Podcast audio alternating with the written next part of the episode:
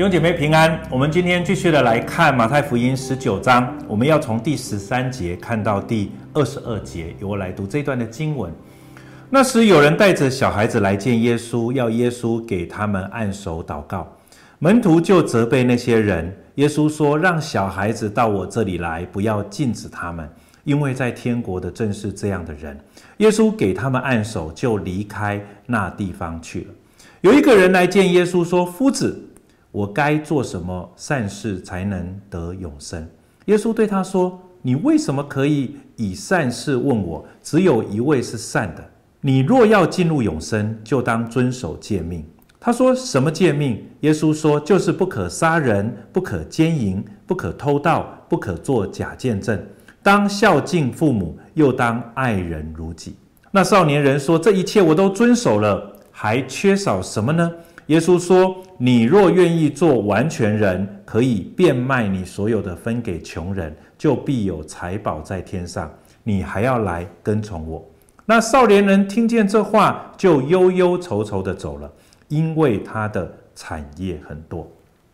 今天我们就要从这一段经文十九章十三到二十二来思想一个主题啊，也是那一个人在这当中说，有一个人来见耶稣，他问耶稣的问题是。我该做什么才能够得永生？我们来思想做什么才能够得永生这样一个信息。各位弟兄姐妹，我们的生活的历程，从小我们其实就活在一种庞大的交易系统里面。怎么说呢？其实很多时候，我们就知道，当我们想要得什么，我们一定要有付出；当我们想要跟别人要什么，我们一定要有相当程度的一些的行为，或者是一些的好的一个让他们可以接纳的一个方式，然后来做一些的交换。小的时候也是一样啊。当我知道，当我要从我的父母，像我要买一个玩具的时候，我知道我一定要在我表现好的时候，然后我来跟他要求，我比较容易怎么样可以达到我的目的啊。当我知道，呃，我这一次的考试好像还还不错的时候，考得还好的时候呢，我就比较容易提出一些要求，我的父母亲比较可以呃答应我哈。这这个方式在我小学以前，我觉得还蛮好用的哈，因为在小学其实功课不会太难哈，所以呃维持那个一定的功课的水准，其实对我来讲还好，所以小的时候我常常用这一招。可是等到上了国中的时候，我就发现，呃，这一届这样子的一个交易系统开始产生问题哈。因为从因为我从国中开始哈，大概每一个每一次的月考哈，然后每一次的整个学期的成绩，我平均一定会有两科是红的哈。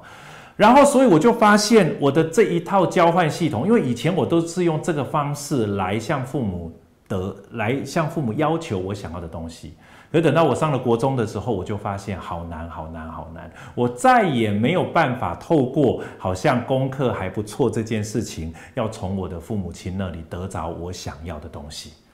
各位弟兄姐妹，我们从小就被建构在这样一个交易的一个概念之下。同样的这一段经文当中，那个少年人来问耶稣的问题，也是也代表了我们其实也是在那个交易的一个系统当中。首先，在这个。这个比喻，耶稣讲这这样子的一个呃，耶稣所要讲的这个事件之前呢，就这个人来问耶稣这样一件事情之前呢，我们先来解决第十三节一直到第十五节这段经文。就就在那个时候，有一个人带着小孩子来见耶稣哈，然后呢，要耶稣给他们按手，门徒就责备，因为其实我要说，其实那个。不是所有的犹太人在那个时候都很看重孩子的，犹太人看重孩子的教育，可是其实对于孩子，其实我们并不是呃那么的看重，或者我们总觉得哈他是个小屁孩，现在还不配做这一些的事情啊。这一段的呃信息其实前面已经谈过了，可是在这里他要凸显一个很重要的一个概念。就是来到天国的人，正是那一些你们所看不起的人。因为耶稣说，让小孩子来到我面前，不是让那些谦卑的人，不是让那些可爱的，好像小孩一样来到耶稣的面前，而是让那些你看不起、你觉得他不配的人来到耶稣面前。因为耶稣说，在天国的正是什么这样的人。然后之后呢，第十六节就有一个人。他完完全，虽然他很年轻，可能在其他的福音书表达这个人很年轻，可是这个人完完全全不是前面讲的那个小孩子。好，说有一个人来见耶稣，他说：“夫子，我该做什么善事才能得永生？”这个人其实一样，他就在一个庞大的一个教义系统一样，因为对他来讲，他认为得着永生，得着神所要给人最好的那个礼物。那个永恒的生命，这个永生不单单只是生命的长度而已哦，这个永生更代表了一个生命的一个本质，神所拥有的那个喜乐、那个爱跟满足。他在谈的不是长度，而是那个生命的本质。我们每一个人都希望得到这个永生，这个只有神才能够拥有的这样一个生命的本质。可是这一个人却问说：“我该做什么善事？”各位弟兄姐妹，同样的这样子的一个。呃，问题其实不只是在当时的犹太文化里面，在今天的华人文化，我们一样也会用这个问题。我们很多时候，我们以前在传统的这些宗教、传统的祭祀里面，我们总是为了想要得到什么，我们就必须要有付出，对吗？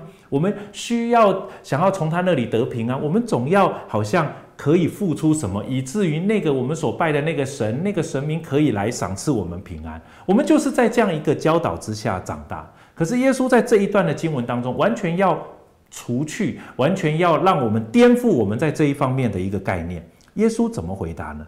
耶稣对他说：“你为什么用善事问我呢？”耶稣说：“只有一位是善。”耶稣是想要先把这个人的眼光导到上帝的面前。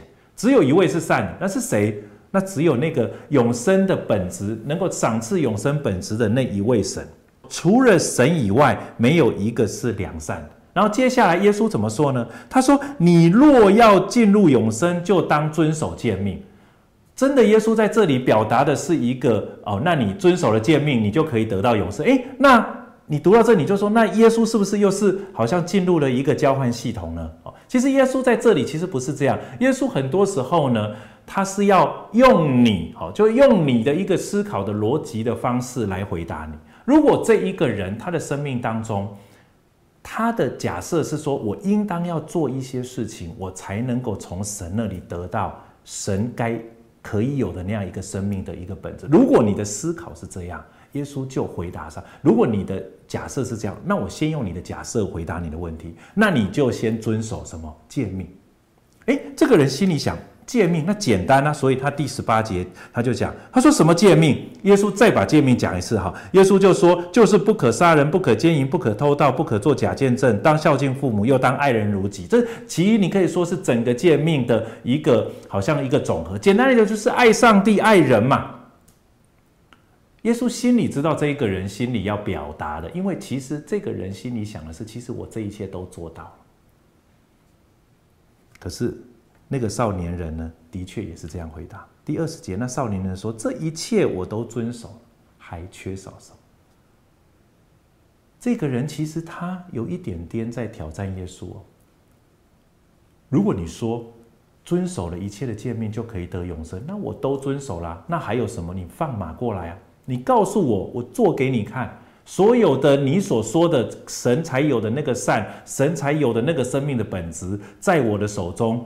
如囊中之物，我完完全全可以掌握。耶稣要告诉你，其实不是这样。其实这一个人，他真的完完全全遵守神的诫命吗？我要说，没有办法的。他只是从他自己的标准里面，他觉得完完全全的遵守。第二十一节更有趣，他说：“耶稣说，你若愿意做完全人，哦，如果你觉得还有一些你需要做的。”如果你觉得这一些律法你都做，当然他没有，但是耶稣也没有一下子要让要否定他。如果你觉得你遵守了这些律法就可以得永生，你还想要做一些什么事呢？耶稣说：“好，那我告诉你，他说你变卖你所有的分给穷人，就必有财宝在天。你还要来怎么样跟从我？”耶稣在告诉他一件事情。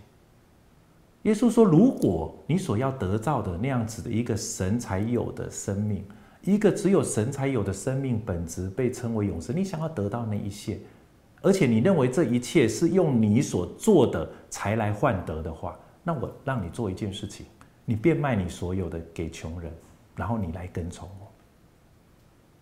这个人最后的结局是什么？经文说，那少年人听见这话就忧忧愁愁的走了，因为他的产业很多。在这一段经文，不是要提醒我们富人没有办法得救。钱财很多的人没有办法得救，年少的人没有办法得救，或者是不愿意放下所有的跟从耶稣的人不能得救。不是的，这一段经文在提醒我们一件重要的事情：是如果你要靠着你所做的得救，我要告诉你，没有办法。我再说一次，这一段经文不是只是要告诉我们那些有钱的人不能得救，不是这个意思。这一段经文是要提醒我们一件很重要的事情：是人没有办法靠着自己所做的从上帝那里得着救恩。简单的来说，就是人没有办法靠自己得救。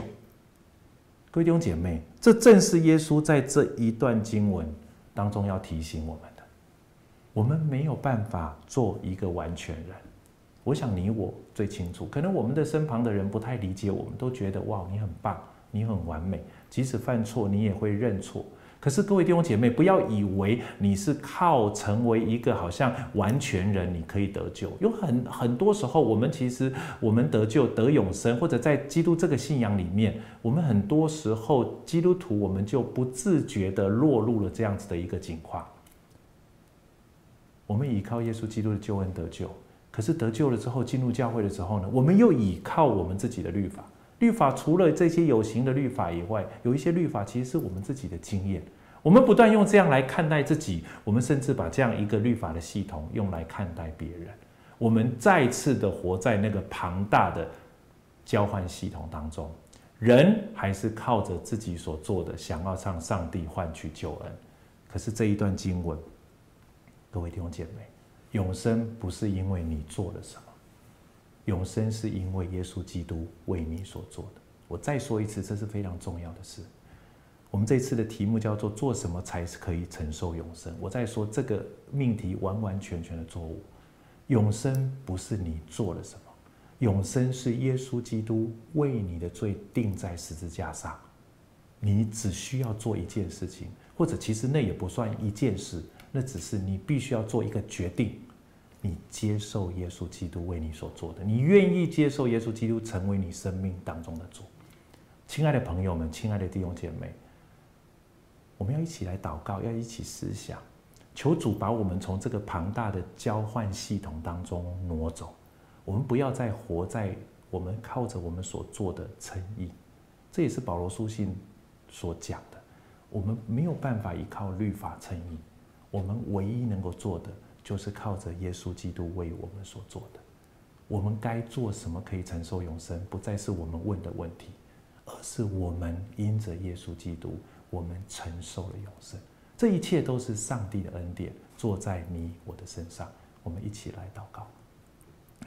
主，谢谢你，你赏赐下恩典，让我们什么都没有做，让我们不凭着自己所做的得到这样子的一个救恩。主，我们不配得，但是我们却得着了。谢谢耶稣基督为我们钉在十字架上。